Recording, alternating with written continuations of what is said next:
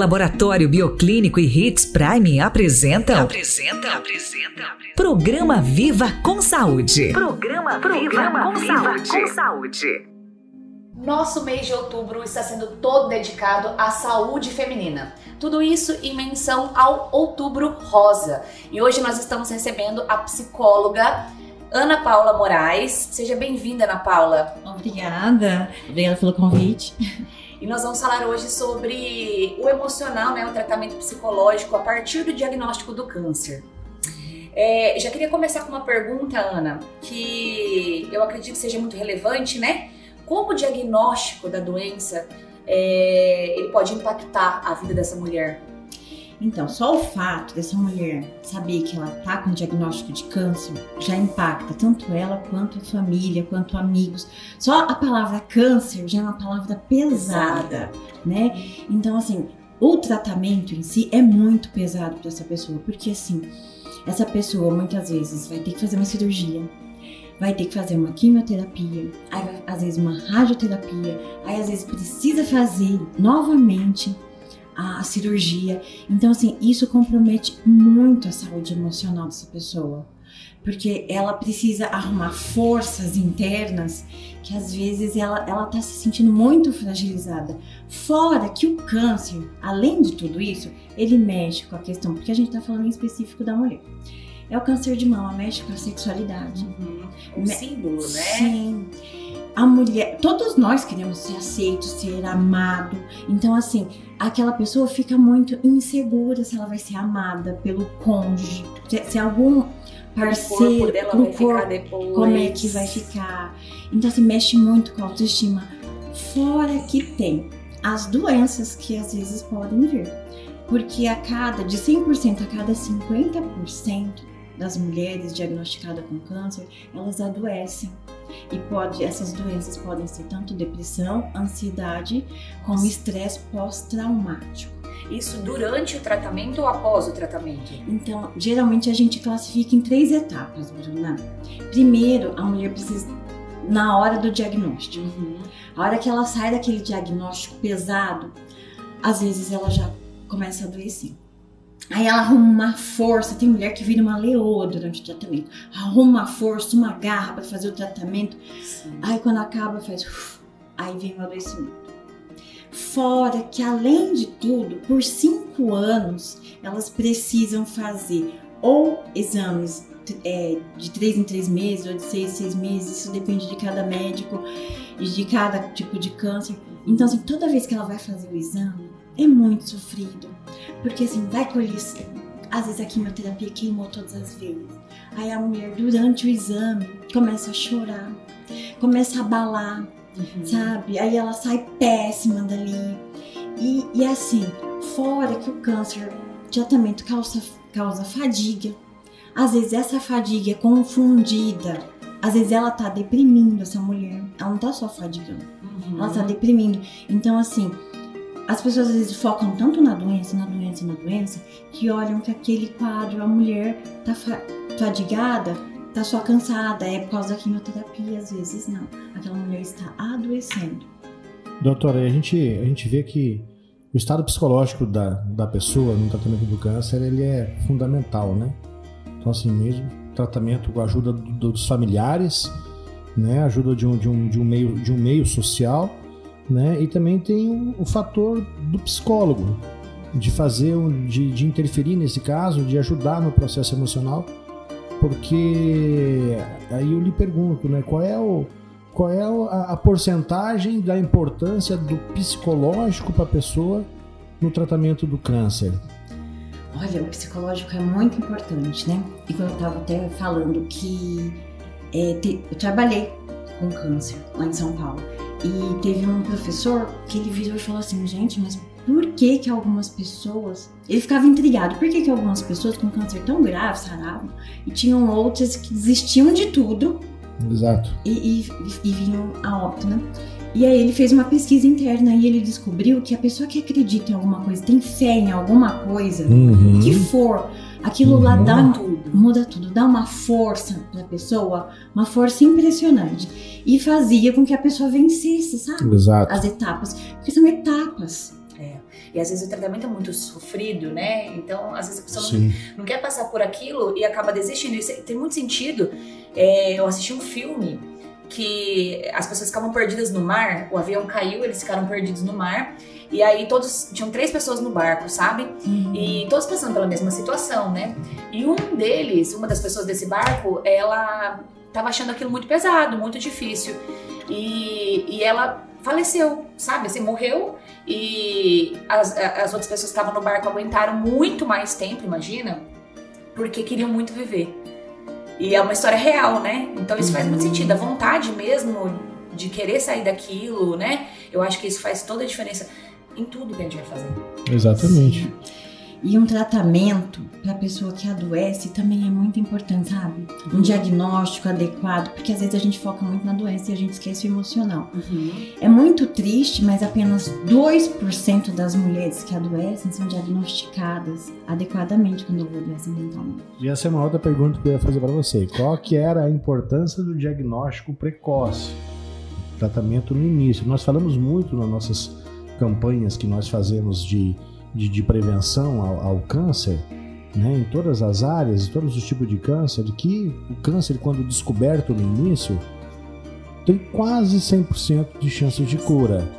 Né? Isso, isso, isso você acompanha, você que já lidou com, com pacientes, né? Você acompanha e é verdadeiro isso mesmo? Sim, tudo no começo né, é muito mais fácil de ser tratado.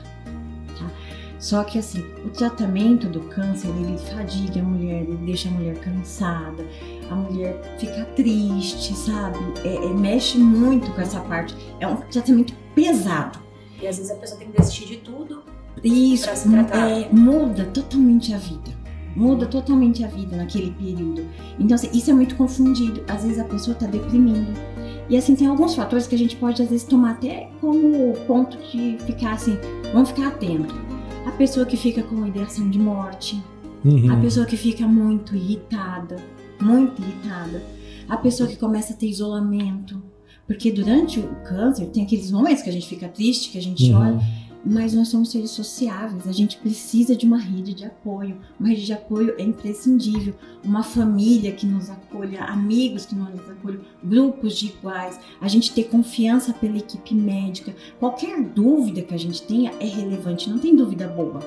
A gente precisa confiar e ter uma rede de apoio, porque É. isso, isso salva vidas. Verdade. Hoje nós temos aqui em Sinop a Rede Feminina de Combate ao Câncer, que faz um papel extraordinário, né? No, no- no- na- tanto na prevenção quanto no, na, na- na- no auxílio né, ao combate à, à própria doença. Então, assim, é, é importantíssimo isso para quem está nos es- escutando, né? Conhecer a, a Reflex, né, que é a Rede Feminina de Combate ao Câncer, né? E sempre apoiá-los nesse, nessa, nessas campanhas né? Porque assim, o diagnóstico realmente no início é importantíssimo, né? Aí deixa eu fazer uma pergunta para você, ver se você nos auxilia também. Por que, que as pessoas tratam câncer, é, é, demoram para fazer diagnóstico? Primeiro, porque é uma doença que precisa investigar muito, né? E segundo, porque às vezes a própria, o próprio paciente tem resistência. Sabe? Medo. Ah, medo. Tem resistência, sabe? Porque assim, até você internalizar aquilo, aceitar, digerir e, e ir pra frente tratar, eu conheço gente que tá com câncer e foi pra praia, Uhum. ao invés de ir pro médico. Então uma negação, assim. Uma né? negação. É, é um mecanismo de defesa, Defesa. sabe? O corpo da gente não tá preparado para aquilo ainda. Não querem acreditar, né? É, é tão ruim. É como se fosse assim, perder um ente querido. Tem hora que a gente tem a impressão que a gente tá num pesadelo e que a gente vai acordar, que aquilo é um sonho. E é toda uma reviravolta na vida, né? Porque você imagina, se muda, essa, essa mulher trabalha, né? Tem a vida dela, muda tudo, né? Porque você se dedica somente ao tratamento, né? Aquilo Sim. é complexo, né? Verdade. E a gente estava falando antes, Ana, do é, de tudo, né, que a mulher precisa para poder passar melhor por isso, né? Uhum. É, existem outras medidas que podem minimizar o impacto nesse tratamento para a mulher? Sim. Eu vejo assim, o, princípio, o primeiro é a mulher confiar, ter uma equipe de, Uhum. que trate ela, profissionais que ela Uhum. confie, que tenha Família. empatia. Uhum. A família, uma rede de apoio. Um contato é, com mulheres que já se curaram. Sim, com mulheres iguais, de igual para igual, uma rede de apoio. Olha, já passei por isso, né? Sei que, Uhum. que você tá passando e me recuperei, né? E isso tem tratamento, né? Uhum. Porque assim, o que que acontece? O câncer, é, nós seres humanos, vamos falar assim, a gente sabe, a única coisa que a gente sabe é que a gente vai morrer um dia. Uhum. E isso é o que nos diferencia de outros seres. A gente se sente até superior por isso, porque a gente sabe quando a gente vai morrer. Só que, o que, que acontece? Quando a gente tem a certeza, mas o câncer gera uma certeza com incerteza, que a gente vai morrer, a gente é muito ansiogênico. É. Extremamente ansiogênico. Quando alguém bate na porta e fala assim, ó, você tá prestes a morrer. Só que a gente não sabe quando, como, nem. Isso gera uma ansiedade. É extremamente ansiogênico pra gente isso. E o câncer causa isso. Ele mostra pra gente que a gente é finito. Ele trabalha com a nossa finitude. Exato. Só que, assim, É incerto. é incerto. Pode ser que sim, pode ser que não. Mas você sabe que você tá vivo e que você vai morrer um dia. Uma loucura, né? Aham, Eu isso acho- mexe muito com a Muito. gente, muito. Tem outras doenças que, que acometem, que trazem esses mesmos. É, é, Tão, impact- mesmos padrões. é, tão impactante como o câncer, eu não sei, sabe? Porque tem as outras doenças, por exemplo, fazer diálise, são difíceis, são, É, porque Mas- também é custoso, Uhum. né? é, mas não é tão igual o câncer, porque o câncer tem aquela coisa cultural, sabe? A gente, na nossa cultura, e, e- e o câncer lembra a morte. Quando a gente, a gente tem dificuldade de falar de morte, quando a gente fala em morte, a gente bate na madeira. Não, É, não vamos mudar não de assunto. né? É, por que, que a gente tá conversando sobre isso? Tem resistência das pessoas de procurar ajuda com psicólogo? Tem, Marlon. Tem. ainda tem muita dificuldade. Com a pandemia, isso ajudou bastante, sabe? As pessoas desconstruírem um pouco, saber que aquele espaço, você se aproximar, você falar do seu Se abrir. sofrimento. é, Se abrir. Aham. Se você falar do seu sofrimento, não vai resolver o teu problema, mas vai fazer você reconstruir, você se afasta e quando você se aproxima, você se aproxima mais organizado. E aí dá pra você organizar melhor o que você tá sentindo. Tem até um filme, Harry Potter, que a autora ela teve depressão. E ela Uhum. passa o filme inteiro reportando o mal como o negro que, que era a depressão dela e que o negro queria sugar a luz. E teve até uma hora que um vilão virou e falou assim: não vamos nomear nada, não vamos nomear o escuro. Aí teve uma artista que era a mais inteligente do grupo, a Hermione, e ela falava assim: não, a gente precisa nomear e falar sobre isso, porque toda vez que a gente nomeia e fala das nossas emoções, nos torna mais forte e enfraquece o nosso medo. Uhum. Perfeito. Aham. Você é Perfeito. fã de Harry Potter. Não, perfeito. Você quer dizer que né, é, é uma- é uma, é uma doença de extrema importância e que quando as pessoas guardam muito para ela, isso aí na realidade não é só o câncer, né? A própria depressão, na realidade, é, também é um, é, um, é um estado em que se a pessoa se tranca, ela agrava a doença. Se ela se expõe, se ela conversa, se ela exterioriza isso, ela consegue buscar ajuda para que ela consiga vencer mais fácil isso aí, né? Eu acho que é mais ou menos assim que funciona, é isso? Olha, Marlon, eu costumo falar assim: depressão é o câncer da alma. Não, Uhum. de fato. E às vezes a pessoa demora a perceber, né? Não, mas a maioria das pessoas, É, depressão, Vai pensando que é outra coisa e tudo mais, e vai levando aqui. é isso É aí. porque nós somos adaptáveis, a gente se adapta muito facilmente, o que é bom, mas a gente se adapta, o que tá ruim. É, Bastante. é verdade. O Fácil. diagnóstico do câncer, você vai lá no médico, né? Tem um diagnóstico Físico, físico. você faz exame, você sabe, aquilo lá É. tá crescendo dentro de você. Uhum. Agora a depressão é Ah. complicadíssima. E eu acho engraçado que todo mundo tem uma receita para cura, né? Disso aí, né? Eu falo assim, a diferença do câncer para depressão é que o câncer ainda a pessoa às vezes tem vontade de viver. A depressão a É. pessoa tem vontade de morrer. Ah, E acha que a solução vai resolver tudo morrendo. Uhum. Ô, Ana, é, quanto à depressão, assim, né? A gente já até entrou na, Sim. no, no- Mas eu acho que é- é, é- muito válido, né? Mas é, é, é válido, Bruna, porque eu acho que assim, é, né, me corrija se eu estiver errado, mas assim, eu muitas vezes é, transformo a- alguns tipos de câncer como fundo de gatilho à depressão. E é uma pergunta que eu deixo para você, se realmente isso, isso tem um, um fundamento das pessoas com quem você trata, né? Se realmente o gatilho delas muitas vezes vem do estado lá embaixo emocional, que a depressão seria uma delas. Em todo Sim, sim, tem sim. É, é- ainda bem, a pandemia trouxe uma coisa boa, sabe? Uhum. mostrar o tanto que o nosso mental precisa ser tratado, ser cuidado. Verdade. Então, assim, todas as doenças, elas têm um cunho emocional. Hoje a gente se fala muito de doenças autoimunes. Todas as doenças autoimunes são de cunho emocional. Verdade.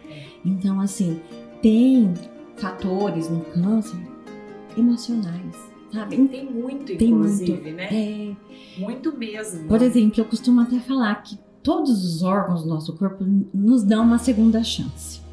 Pulmão você tem dois, coração se parar, às vezes você tem chance de reanimar. Agora o cérebro, se o cérebro parar, tchau, um beijo. Acabou. Verdade. É o único que não dá chance pra gente. E a gente não cuida direito. O que, que você de dá de, de conselho para as pessoas que, que tanto que querem eh, ter uma vida né, melhor ou evitar o, o- o câncer, quanto para pessoas que já estão acometidas com o câncer? Conselho de psicóloga, vamos lá. O que eu sugiro é que a pessoa devagarzinho ela tente ressignificar a vida dela, encontrar, porque assim, ela muda muito a vida dela, fica cansada, ela fica fadigada com o tratamento. Então, devagarzinho tentar encontrar coisas que façam sentido, sabe? Uhum. Que deem prazer, encontrar pequenos prazeres na vida. Né? Porque isso é importante, porque às vezes a gente fica sem esperança. E encontrar pequenos prazeres, pequenas coisas, se conectar a pessoas que a gente gosta, fazer conexões, é tão importante. É, é bom para nossa alma. Doutora, e assim, né, nós falamos de algumas coisas que as pessoas têm que fazer para né, é, ter um- uma qualidade de vida melhor, né? E o que elas não devem fazer hoje, que você aconselha as pessoas para que elas não façam, que isso pode é, influenciar negativamente hoje no tratamento, no diagnóstico.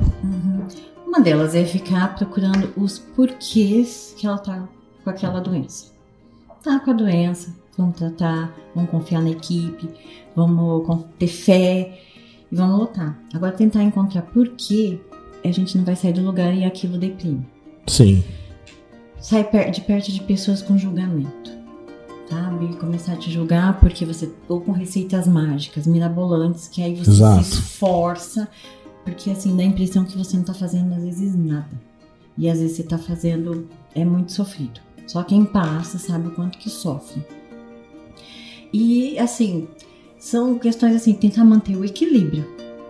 Tá? Tentar não se excluir do Isolamento, né? isolamento. Acho que a pior coisa é o isolamento. Não, não, quer dizer, não pode. E a gente precisa também tomar cuidado. A família, a rede de apoio precisa tomar cuidado, porque se ela percebe que a pessoa está se isolando muito, tá? Porque nós somos seres sociáveis. A gente precisa do contato social, a gente precisa. Sem o contato social, a gente adoece. A gente viu isso muito bem na pandemia. O tanto que as pessoas adoeceram por estarem fazendo a quarentena. Então, assim, a gente precisa. Então, se a gente tem um ente querido que tá adoecido, e a gente percebe que ele tá querendo se excluir, ele tá muito quieto, ele tá irritado, ele tá com pensamento de morte, tá se culpabilizando, a gente precisa cuidar disso. Porque essa pessoa às vezes tá adoecendo.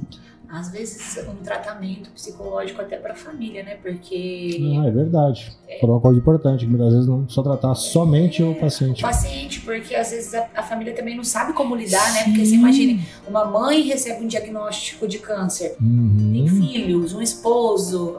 Fica Imagina. todo mundo perdido no meio de campo. Sim, fica todo mundo perdido. Realmente, É. um tratamento familiar é muito importante, Verdade. um aconselhamento da família. Pessoal, foi um prazer muito grande. Nós entrevistamos aqui a doutora Ana Paula Moraes, uma das maiores psicólogas que nós temos em Sinop hoje. Essa foi-. Espero, espero que eh, todo mundo que esteja nos ouvindo, nos assistindo aí, estejam eh, bastante, bastante conscientes do- de- desse assunto importantíssimo. Né? E agradecemos novamente, muito obrigado. Esperamos nos encontrá-la em breve, num outro momento, que, que a gente possa aí fazer essa, esse, essa ajuda. É, nosso programa Viva com Saúde, realmente você veio aqui e colaborou muito para que as pessoas realmente vivam com saúde. Muito obrigado. Eu que agradeço. Gratidão, Ana. Obrigada. Tchau, tchau. Tchau. O Laboratório Bioclínico a cada ano se destaca mais e mais. Tudo isso é porque você acredita e confia no nosso trabalho. E diante das pesquisas, Destaque Empresarial ACES, Mérito Logista, Ângulo Pesquisa, Top of Mind e agora a certificação pelo Great Place to Work, fomos eleito o melhor laboratório de Sinop. Obrigado a todos! 3531-7878 Bioclínico. A saúde ao seu alcance, em Sinop.